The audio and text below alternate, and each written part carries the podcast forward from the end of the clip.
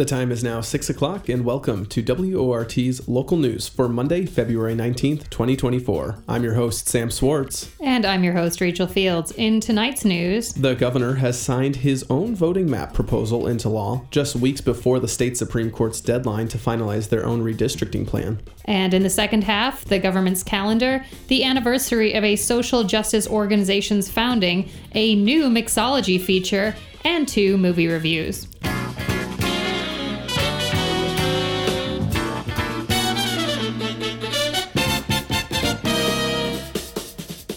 This is Rachel Fields and Sam Swartz with your local news, coming to you live from the WORT studios on Bedford Street in beautiful downtown Madison. Here are tonight's headlines. Tomorrow is election day for the spring nonpartisan primary. Two districts are holding elections to select candidates for the spring election. District 13 on Madison's near west side is holding primary elections, as is District 36 near Cottage Grove. Alders for the city of Monona and some wards in the city of Sun Prairie will be on the ballot in those municipalities, as well as candidates for Middleton Cross Plains School Board election. Interested voters should check out our voting guide at WORTFM.org to hear directly from the spring primary candidates in the Dane County board race. A coalition of advocacy groups organized a rally today in Milwaukee calling for the resignation of Robert Spindell from the Wisconsin Election Commission. Spindell recently settled a civil lawsuit where he admitted to knowingly serving as a fake elector in order to subvert the 2020 presidential election in Wisconsin. As well, Spindell released a statement in 2022 in which he said that he was glad voter turnout was down in Milwaukee, a move that organizers say shows he is a proponent of voter suppression efforts. Wisconsin Senate Majority Leader Devin LeMahieu has stood by Spindell during previous calls for his removal. LeMahieu has defended Spindell's actions, calling them part of a failed legal strategy and not an effort to overturn an election a bill designed to allow election clerks in the state of Wisconsin to begin processing absentee ballots before Election Day is unlikely to pass the Wisconsin Senate in time for the 2024 elections, reports the Milwaukee Journal Sentinel. In a statement provided to WISN TV, Senate Majority Leader Devin LeMahieu said that the bill did not have adequate Republican support to pass the chamber after the committee overseeing the bill indicated it was unlikely to hold a vote for it. Allowing clerks to get an early start on processing absentee ballots would decrease the workload that clerks' offices feel on election day, which advocates say would increase vote count accuracy and efficiency. Sudden increases in vote counts due to absentee ballot processing have also been the target of conspiracy theories in election and election denialism, as the current process can result in sudden jumps in vote counts that strike some as suspicious. The Wisconsin Senate Committee on Financial Institutions and Sporting Heritage voted to advance three of Governor Evers' four appointees for the state's Natural Resources Board, reports the Milwaukee Journal Sentinel. The fourth, Todd Ambs, was rejected on party lines. The appointees next head to the full Senate for approval. The Senate has previously rejected Evers' appointees to the board. A bill that allows for 14 and 15 year olds to work without needing a work permit has passed the state Senate and Assembly, reports WKOW News. The bill will head to the governor's desk for his approval. The Wisconsin Assembly on Thursday passed a series of bills designed to regulate artificial intelligence in the state, reports the Associated Press. The bills would require that political groups disclose when they use AI to generate ads and will audit state agencies on how they use AI, among other regulations. The Dane County Board has joined the list of political leaders calling for a ceasefire in Gaza. Dane County supervisors approved the resolution at their last meeting Thursday, alongside other resolutions condemning anti Semitism and Islamophobia. The resolution urges the release of all hostages and cessation of hostilities towards civilians. It also urges the Biden administration and members of Congress to oppose additional military funding and instead provide humanitarian aid. The city of Madison has released a similar call for a ceasefire in the conflict. The University of Wisconsin Madison branch of Young Americans for Freedom is hosting a Q&A event in March with Michael Knowles of the Daily Wire. Knowles has received criticism in the past for his comments disparaging same-sex marriage, trans people, and the climate justice movement. Previous Knowles speeches on campus have been disrupted by protesters. The event is open to the public, but significant security measures are likely to be enforced. A two month long construction project on Madison State Street is expected to close the road down to a single lane of traffic, reports the Capital Times. Starting this week, the city is beginning its project to build two bus stations for the rapid transit bus line on the throughfare. The bus stops were a sticking point for the new planned transit system, with the original design reduced in size in order to be less disruptive to the storefronts in the area. Sidewalks and bicycle traffic will be open for the duration of the project. In an email last week, toy company Mattel announced that it would be closing the American Girl headquarters in Middleton and would be relocating the work to California, reports the Capital Times. The company plans on closing its offices by late spring, with workers either relocating or switching to remote work. Approximately 30 workers will lose their jobs due to the reorganization. American Girl dolls have been struggling to sell in recent years, with a more than 60% drop in revenue since 2016. Shareholders in a recent call with Mattel had urged the company to sell the American Girl brand as well as its Fisher Price line of toys. Those were the headlines, and now on to the rest of today's top stories. This morning, Governor Evers signed a redistricting bill into law. According to the Legislative Review Bureau, the bill codifies the same voting maps Evers submitted to the state Supreme Court. That comes just weeks after the governor vetoed a Republican bill that also would have codified his maps with some notable amendments. Jay Heck is the executive director of Common Cause Wisconsin, a nonpartisan pro democracy organization. WORT news producer Faye Parks spoke to Heck earlier today to get some clarity on the approved maps. Thank you for joining me, Jay. Great to be with you. Thanks so much. This is a uh, very big day for Wisconsin, for democracy, it happens to be President's Day, but uh, it's got uh, a lot of good things for Wisconsin as well because of what's happened in the Capitol today. So, we're going to have to go back a bit for folks who haven't been keeping up with the goings on in the legislature. What attempts sure. have state Republicans made over the last month to preempt the Supreme Court's redistricting process? Well, you know, when the Supreme Court declared that the state legislative voting district maps that had been put in place in 2021 and 2022, and then originally in 2011, were unconstitutional. There was a mad scramble on the part of the majority Republicans to try to put in maps that would still advantage them, but that they thought would, you know, at least pass muster with the Supreme Court to some degree. In January, they did try to pass a version of the maps that Governor Tony Evers submitted to the Wisconsin Supreme Court to replace the existing maps, but they were tweaked to advantage Republicans and keep them in the majority. So, fair maps groups like Common Cause and, and others urged the governor to veto those maps, which he did. And then finally, as the clock is ticking down now towards a Supreme Court decision, Republicans finally realized that the only option they had left really was to put forward the governor's maps in the hopes that they still might be able to have a fighting chance in an election to hold on to their majority. But the maps that the governor put forward dramatically changed the landscape in Wisconsin so that we will basically have 50 50 maps. Wisconsin's a purple state, pretty evenly divided between the two major political parties, and the maps that he signed into law today reflect that fact. They don't favor Democrats, uh, they don't favor Republicans, certainly. They're pretty equal, and each political party will have a chance to be able to win control of the majority if they have good candidates and if they have better ideas that appeal to Wisconsinites. So that's really what we wanted. That's really what the governor said he was interested in doing is having fair maps so that you know everybody's vote will have equal weight. So, what's next? How will the new maps change this year's elections? The new maps will change dramatically, I think, the composition of the legislature because there will be many pairings. There'll be many, particularly Republican incumbents in some of these gerrymandered districts, will have to face off against each other in the primary elections this August. And the districts have been redrawn so the Democrats, who previously had no chance to win many of those districts, will now have a pretty good chance or an even chance to win them. So I suspect, unless there is some huge wave election for one side or the other, and a wave election is when you know there's a huge sweep by Democrats or Republicans. You know that just often doesn't happen in Wisconsin. It's usually 50-50. But I think we will see vast changes in the uh, political composition of the legislature. And again, much more, much closer to a 50 50 split in each legislative chamber. And more, more, importantly, I think each political party has a fighting chance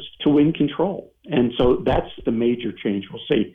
Now, the other reason these maps are better than a court imposed map that the Wisconsin Supreme Court might have just picked one and said, here's the new map, is because when you have legislation signed by the governor, that becomes a law, and the force of law is much less susceptible to a legal challenge than a court imposed map. And so, if there had been a court imposed map, we might well see a different map if the composition of the Wisconsin Supreme Court were to change in the election in 2025 when Justice Ann Walsh Bradley is up. If she were to lose and conservatives were to gain control, they could impose their own map. Or if a Republican governor is elected in 2026, they could all change a court imposed map. Much more difficult to do with a law that is in place so we are likely to see these maps be in place until 2031, which is when the next redistricting process occurs. And that provides certainty and, you know, a real sense of stability, I think, for Wisconsin voters so that we don't have to have this gigantic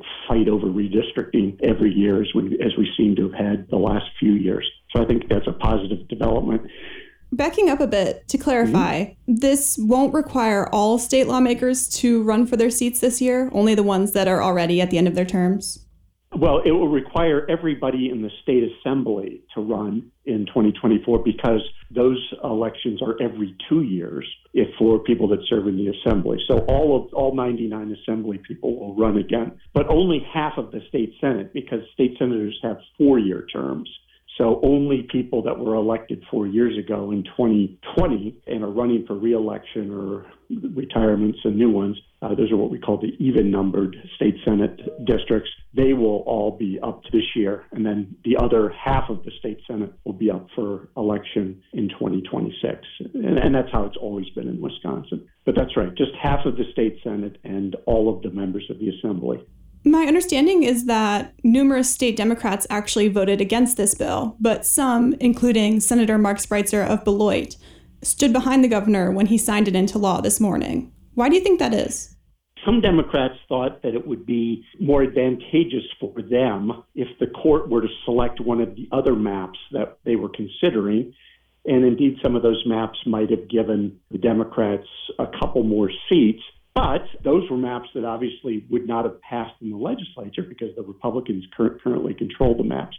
But uh, Senator Spreitzer, Senator Brad Pfaff, a number of other Democrats, uh, even uh, Senator Hesselbein, the Democratic leader, have all put out statements today praising the governor's action because these maps are much better for Democrats than the current maps are. And although they might not be an ideal map for giving them absolute outright control, it gives them a fighting chance to, to win control of both chambers of the legislature. So that's why I think you're seeing all Democrats rallying around. And of course, Republicans, although they would prefer to have huge majorities, you know, they, they, they voted for this uh, this legislation, and so all of them had better stand behind it as well. And also, you know, we'll be very interested to see if there'll be any court challenges by Republicans and conservatives.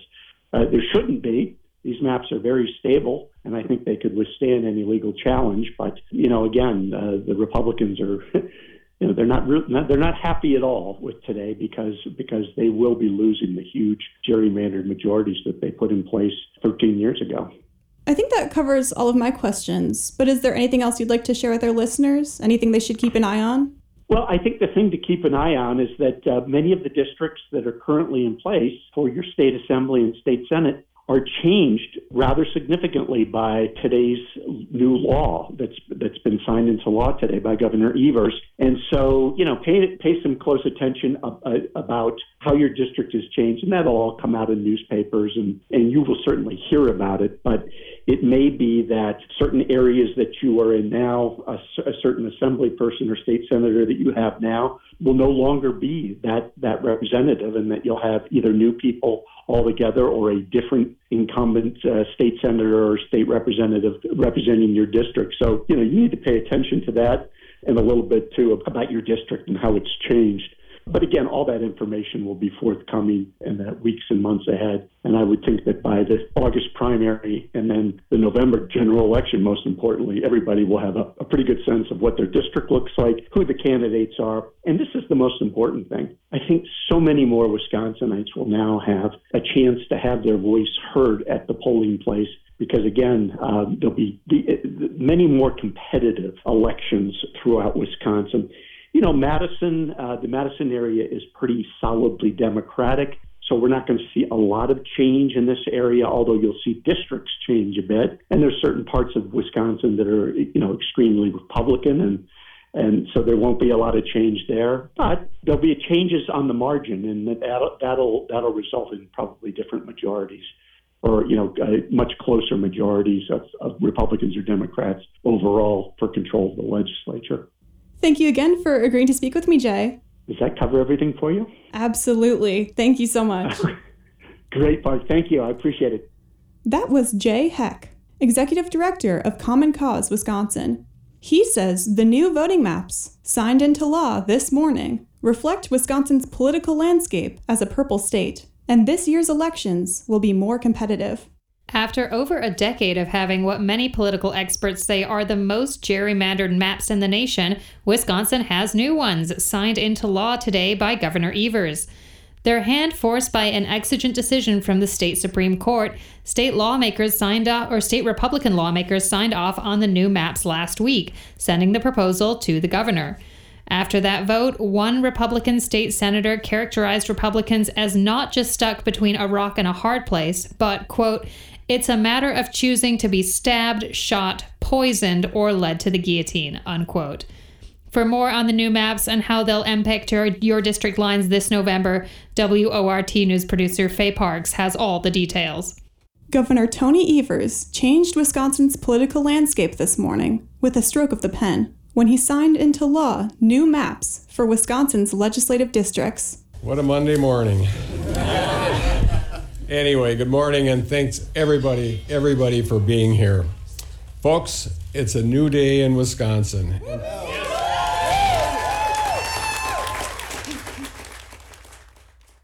The maps signed into law were proposed by Governor Evers and approved by legislative Republicans last week.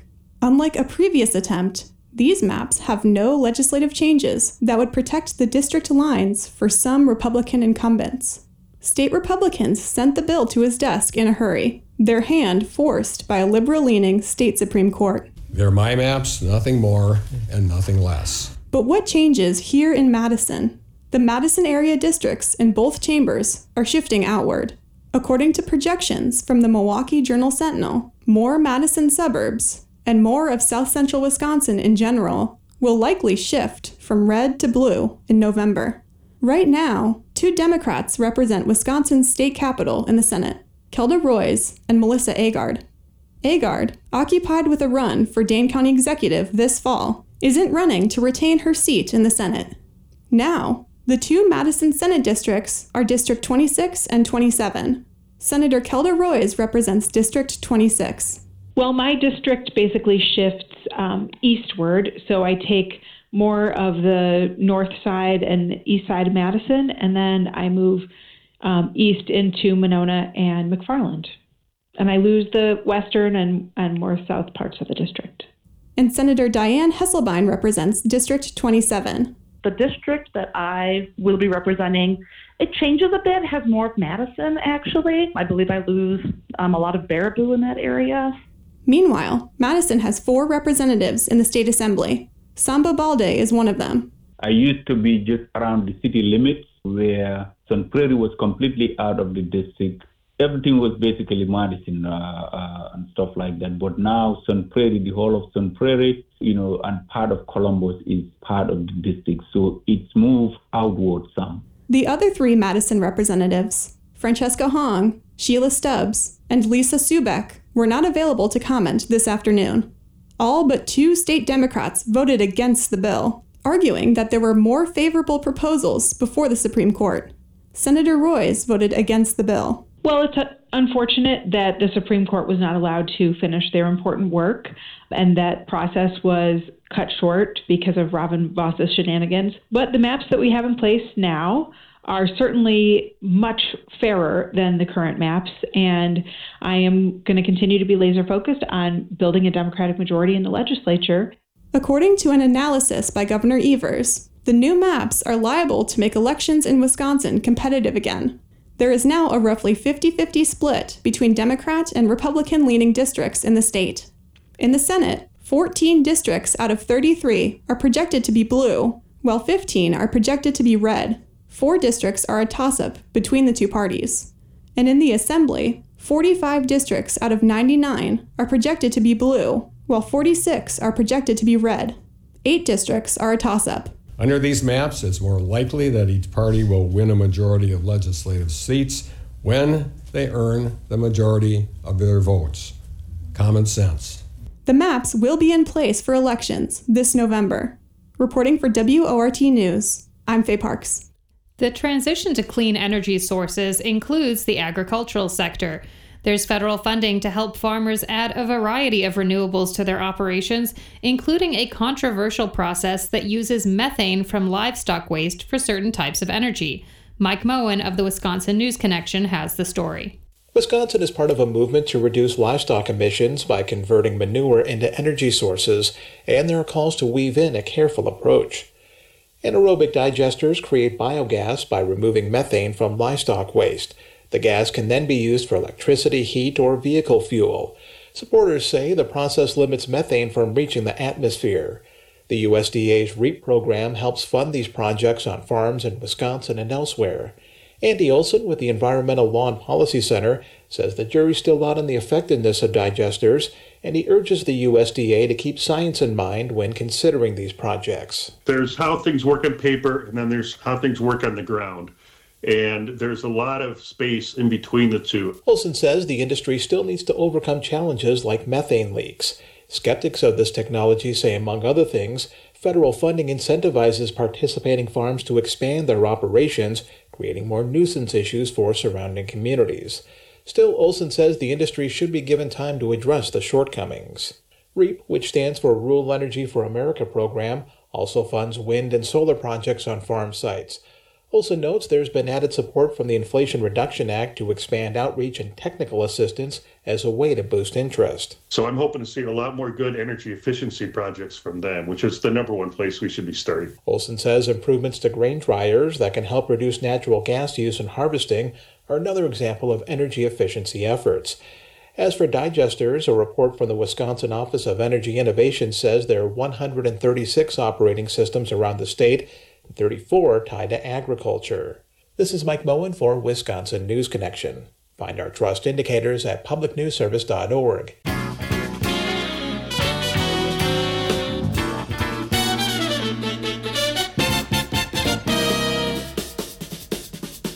The time right now is 6:33 right on the dot and you're listening to the live local news on WORT.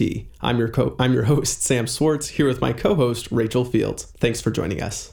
It's Monday night. Do you know where your government is and what it's doing? It's time now for a forward lookout.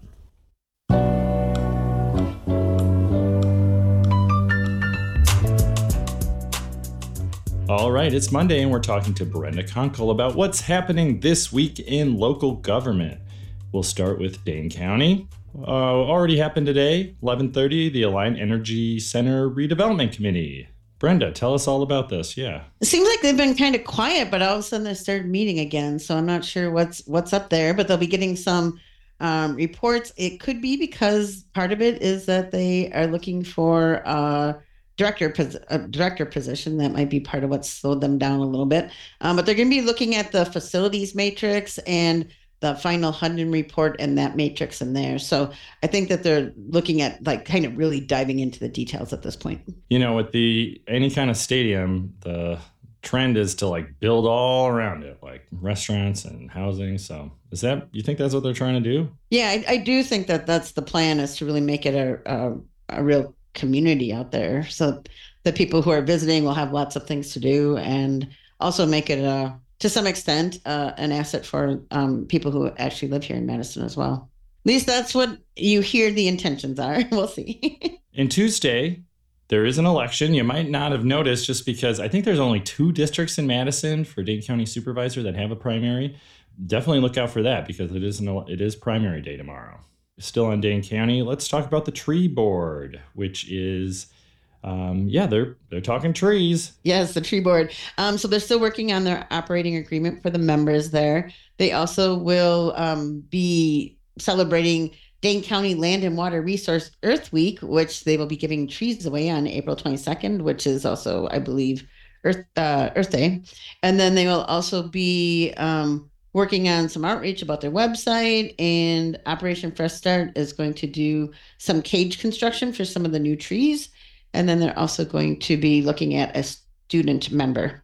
And then 5:30 on Wednesday, we have the Youth Commission, and they're meeting at 5:30 at the City County Building. I also think they haven't been meeting a whole lot, probably over uh, spring break and such. But um, they are going to be talking about funding for their grants for the next year, and then they have some voter registration events that they are working on, as well as they are looking at the Dane County Youth Assessment, when they do a survey to find out um, what youth in Dane County need. And then they also going to be getting a homelessness presentation if time permits. And Thursday, we have a, a looks like a joint meeting with the Public Protection and Judiciary Committee and the Health and Human Needs Committee. They don't pair up too often. So, yeah, what's on their agenda?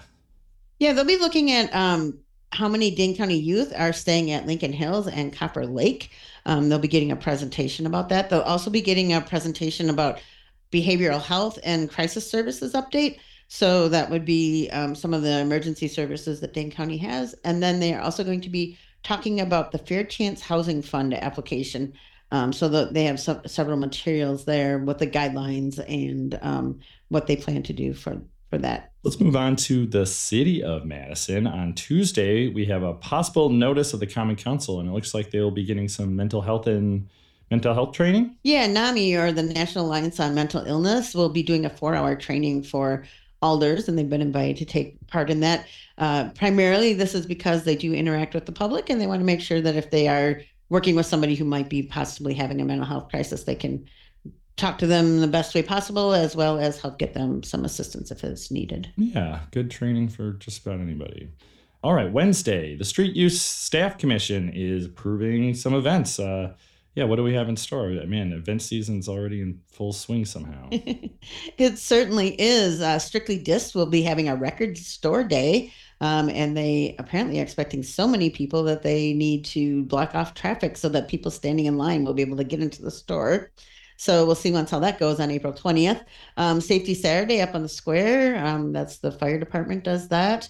Um, there's a couple marathons and then Opera in the Park uh, Breese Stevens Field events. Um, so those, both of those are um, multiple events throughout the summer. And then Monona is having a Memorial Day parade.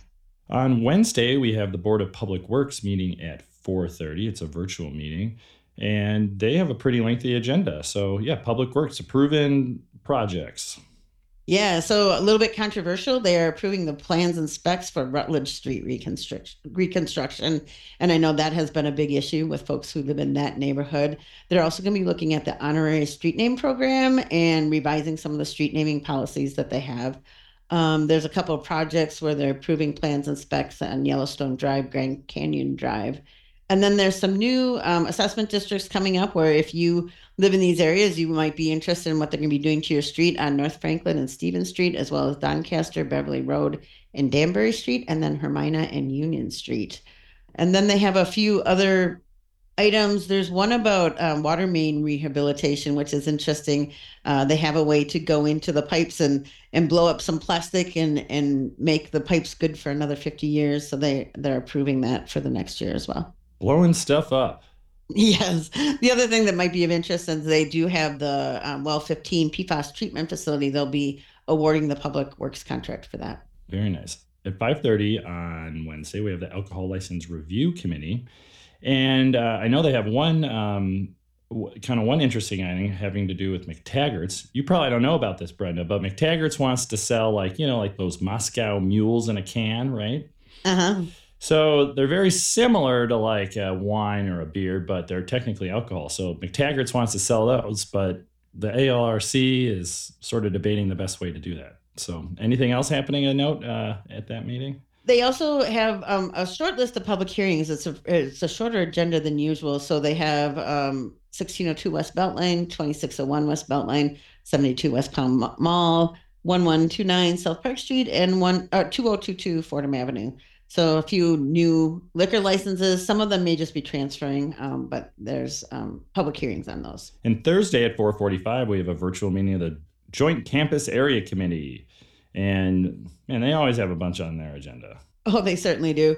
Um, so one of the main things that looks like they'll be doing is they'll get the Lakeshore Nature Preserve Master Plan. They'll be looking at that. And then they um, have the long list of projects. Um, the UW has all of their um, projects on a list, and then UW Health has their projects, as well as the City of Madison. So it's a it's a long list of things that are always developing in the campus area, and you might want to take a look at upcoming projects. Indeed, and we have two meetings on Thursday: uh, the Dis- the Disability Rights Commission and the Police Civilian Oversight Board that do not have any agendas on them. So tisk tisk. Well, hopefully those will get added soon. And then Friday we have the Board of Canvassers for the City of Madison meeting at the Municipal Building. And they'll, of course, be going over those two districts um, that had primaries. So don't forget to vote if you're in those districts. Brenda, thank you so much for helping us run through what's going on in local government this week. No problem.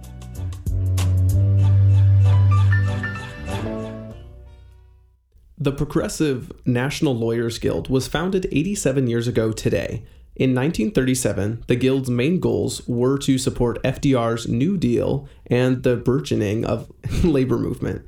Today, they're still going strong, supporting social justice causes like Black Lives Matter, labor unions, and Palestinian rights. Feature contributor Harry Richardson has the story. For Joe Hill and Cesar Chavez, who fought in their own time. For our brothers and our sisters up and down that picket line. For the unnamed and unnumbered, who struggle brave and long. For the union men and women standing up and standing strong. Today, February 19th, is the anniversary of the founding of the National Lawyers Guild, NLG, in 1937. The Guild was the first national association of lawyers to forego racial and religious tests for membership. Early members included African Americans, white New Deal liberals, and some Communist Party members. The group's goal was to support the New Deal and the exploding labor movement. Among the Guild's early leaders were American Civil Liberties Union counsel Morris Ernst and future Supreme Court Justices Abe Fortas and Robert H. Jackson. Ernst reportedly intended for the Guild to function as the legal arm of the New Deal. Many NLG founders were active in the labor movement, including the chief counsels for the AFL and the CIO. A number of early leaders were communists.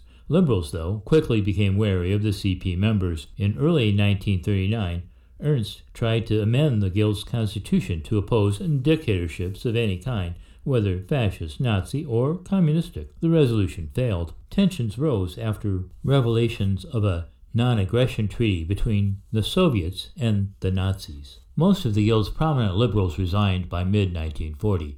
Membership went from 4,000 to 1,000. After Germany invaded the Soviet Union in 1941, American communists changed their stance on what they viewed as an imperialist war, where the U.S. should be neutral. Thereafter, the Guild also supported the Allied war efforts, as well as radical social movements domestically.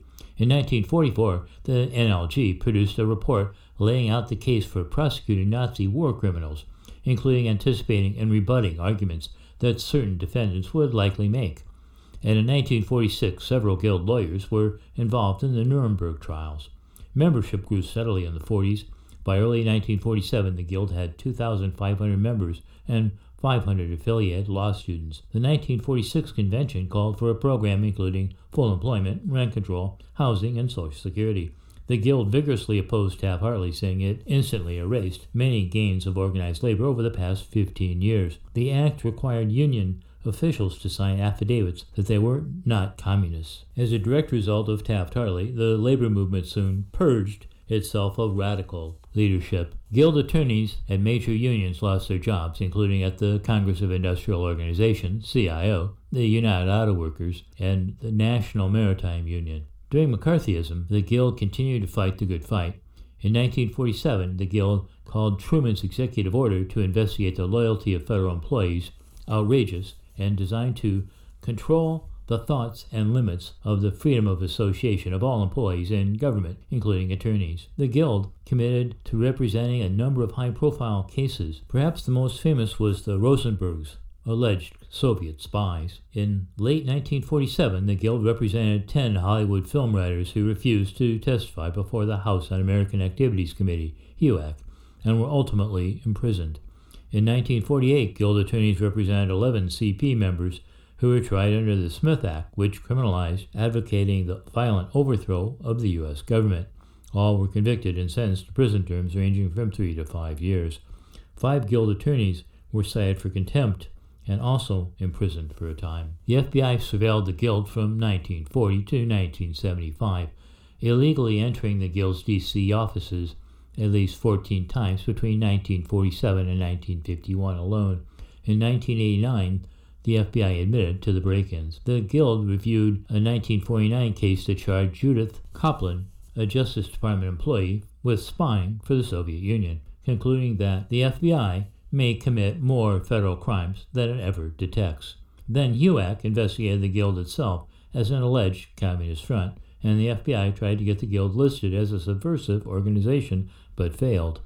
Under constant attack, membership again declined sharply, but the Guild retained its principles throughout the years, supporting social justice movements, black liberation struggles, unions, and Palestinian rights. Most recently, they supported the International Court of Justice's preliminary ruling that says, in part, third states are now on notice of a serious risk of genocide against the Palestinian people in Gaza.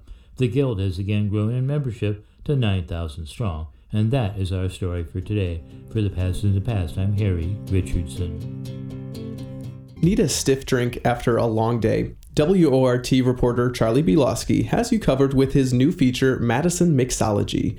Every Monday, he'll share the history behind a mixed beverage and a how-to guide so you can make your own at home. This week, this week he's kicking things off with grog, a drink with a history stretching back into the 1600s.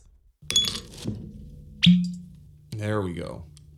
Just like that. Hello, everybody, and welcome to Madison Mixology. I'm your host and favorite reporter, Charlie Bielowski. I'm here to teach you how to make a new mixed drink every week, with a little bit of background about the drink as well. Today's mixed drink is grog. You see, back in the mid 1600s, fresh water was a necessity on long voyages across the sea. It was difficult to transport, however, because the stagnant water would often grow algae and become slimy and unfit for consumption. Attempts at remedying this included mixing the water with ale or wine, but they would often spoil very quickly. In 1655, the English conquered Jamaica and it became commonplace to bring Caribbean rum on board the ships. Rum rations tended to be saved and drank all at once by the sailors, which led to drunken, and belligerent behavior. To remedy this, the rum was watered down. One of the first men to issue this concoction to his men was Admiral Edward Vernon of the English Navy. Unfortunately, the watered down rum spoiled just as quickly as its ale and wine counterparts. A common misconception is that lime juice was added in an attempt to preserve it and stave off scurvy. In reality, the lime juice was added because it was thought to help with digestion and internal putrefaction. These ingredients, along with a bit of sweetener, make up what we know as grog today. First, you're going to want to start with a glass full of ice. And then from there, you're going to want to add two ounces of navy rum. Let me get all this settled away here. There we go. Just like that.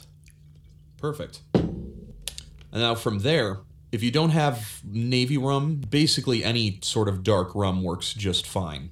Once that's in, you want to add about an ounce and a half of chilled water. Then, about a half ounce of lime juice. There we go. Look at that. Perfect. And then from there, you want to go with about another half ounce of simple syrup. Now, there's another way that you can actually make this without the simple syrup. And you can use instead brown sugar, and some people refer to that as a grog old fashioned. I'm not trying that myself today, but it's just, it's something else you could try. After that, you're going to want to stir the drink up. Now let's give it a try. See what this bad boy tastes like.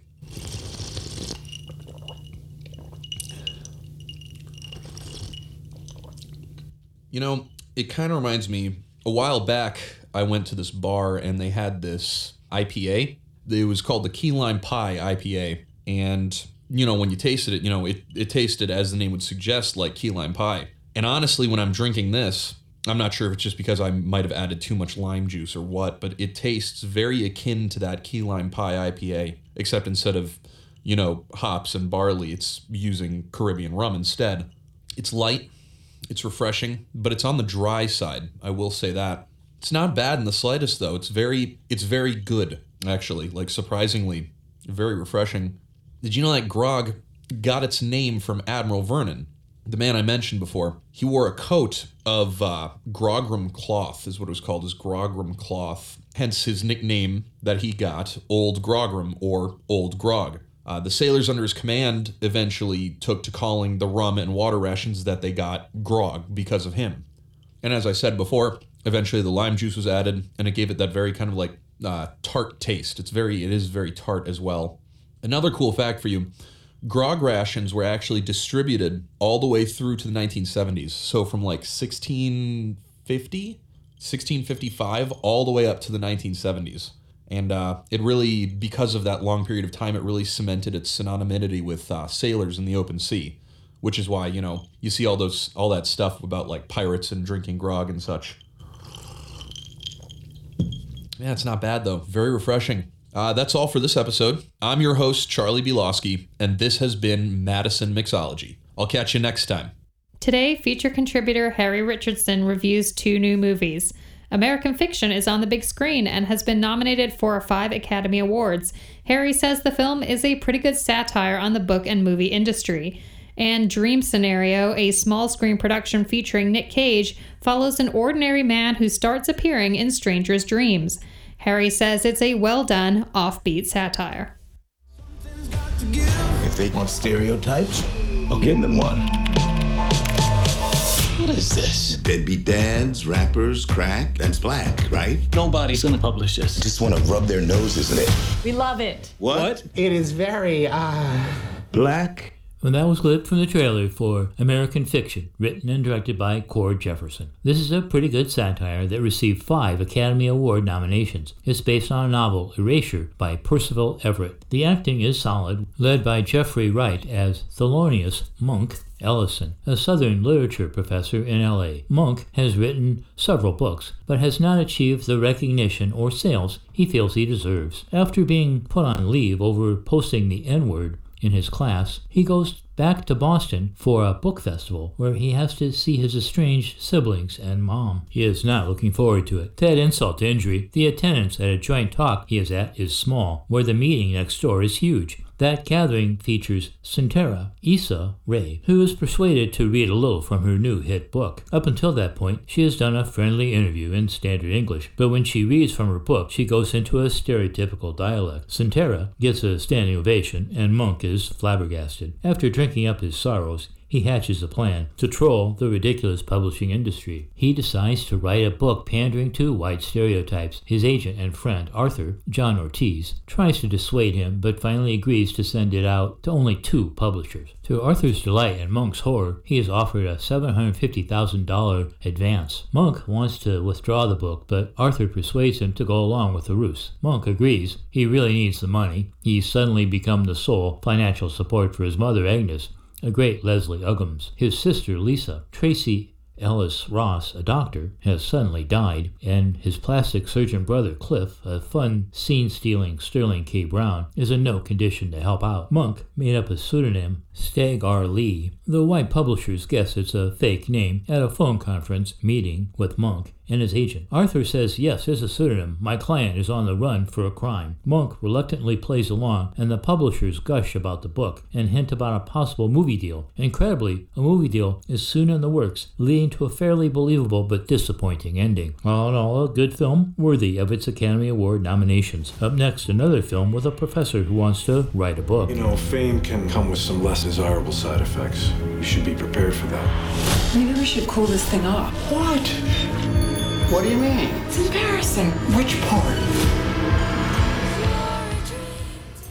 That was clip from the trailer for Dream Scenario, a surreal satire directed by Kristoffer Borgli. This movie has an intriguing original premise with an ordinary regular guy college professor, Paul Matthews, a great Nicolas Cage. Paul suddenly starts appearing in other people's dreams. Our opening scene turns out to be a dream of one of his daughters, who notes that he does nothing to help her, just stands there as she floats away. He's a little upset by the dream. Is that how you see me? he asks. His sensible spouse, Janet Julianne Nicholson, rejoins him. Don't make her feel guilty about her dreams. Soon, it turns out that people all over his campus and town, and people he hasn't seen for years, are suddenly saying, I saw you in my dream. Paul ignores his spouse's warnings and thinks a little notoriety would help him get that book he's always meant to write published. Things start off harmlessly enough with a former girlfriend asking if she can mention him in her blog. She says she needs this. Paul is a little flattered, and having been turned down for recognition by a colleague who's getting written up in Nature, gives his permission. Soon students are flooding his class and want to meet him and talk about their dreams. Oddly, in each dream, he does nothing, just sort of walks through, even when some horrible things are happening to the dreamers. He goes on a local TV show and becomes a sort of local celebrity. Then he's persuaded to meet with some publicists who are interested in monetizing his fame to sell Sprite. For starters, he doesn't want to sell Sprite, but still thinks they can help him get his book published. He has attracted the special attention of one of the trio, Greta Star Slade. He was in an erotic dream she had. He's intrigued because up to this point he hadn't really done anything in the dreams, and because, well, she's young and attractive. What follows is what one reviewer rightly calls a cringeworthy scene. After this, things go downhill. Paul appears in more people's dreams, but he becomes violent. In the dreams, not real life. An intriguing original film, even though the ending is a little sad.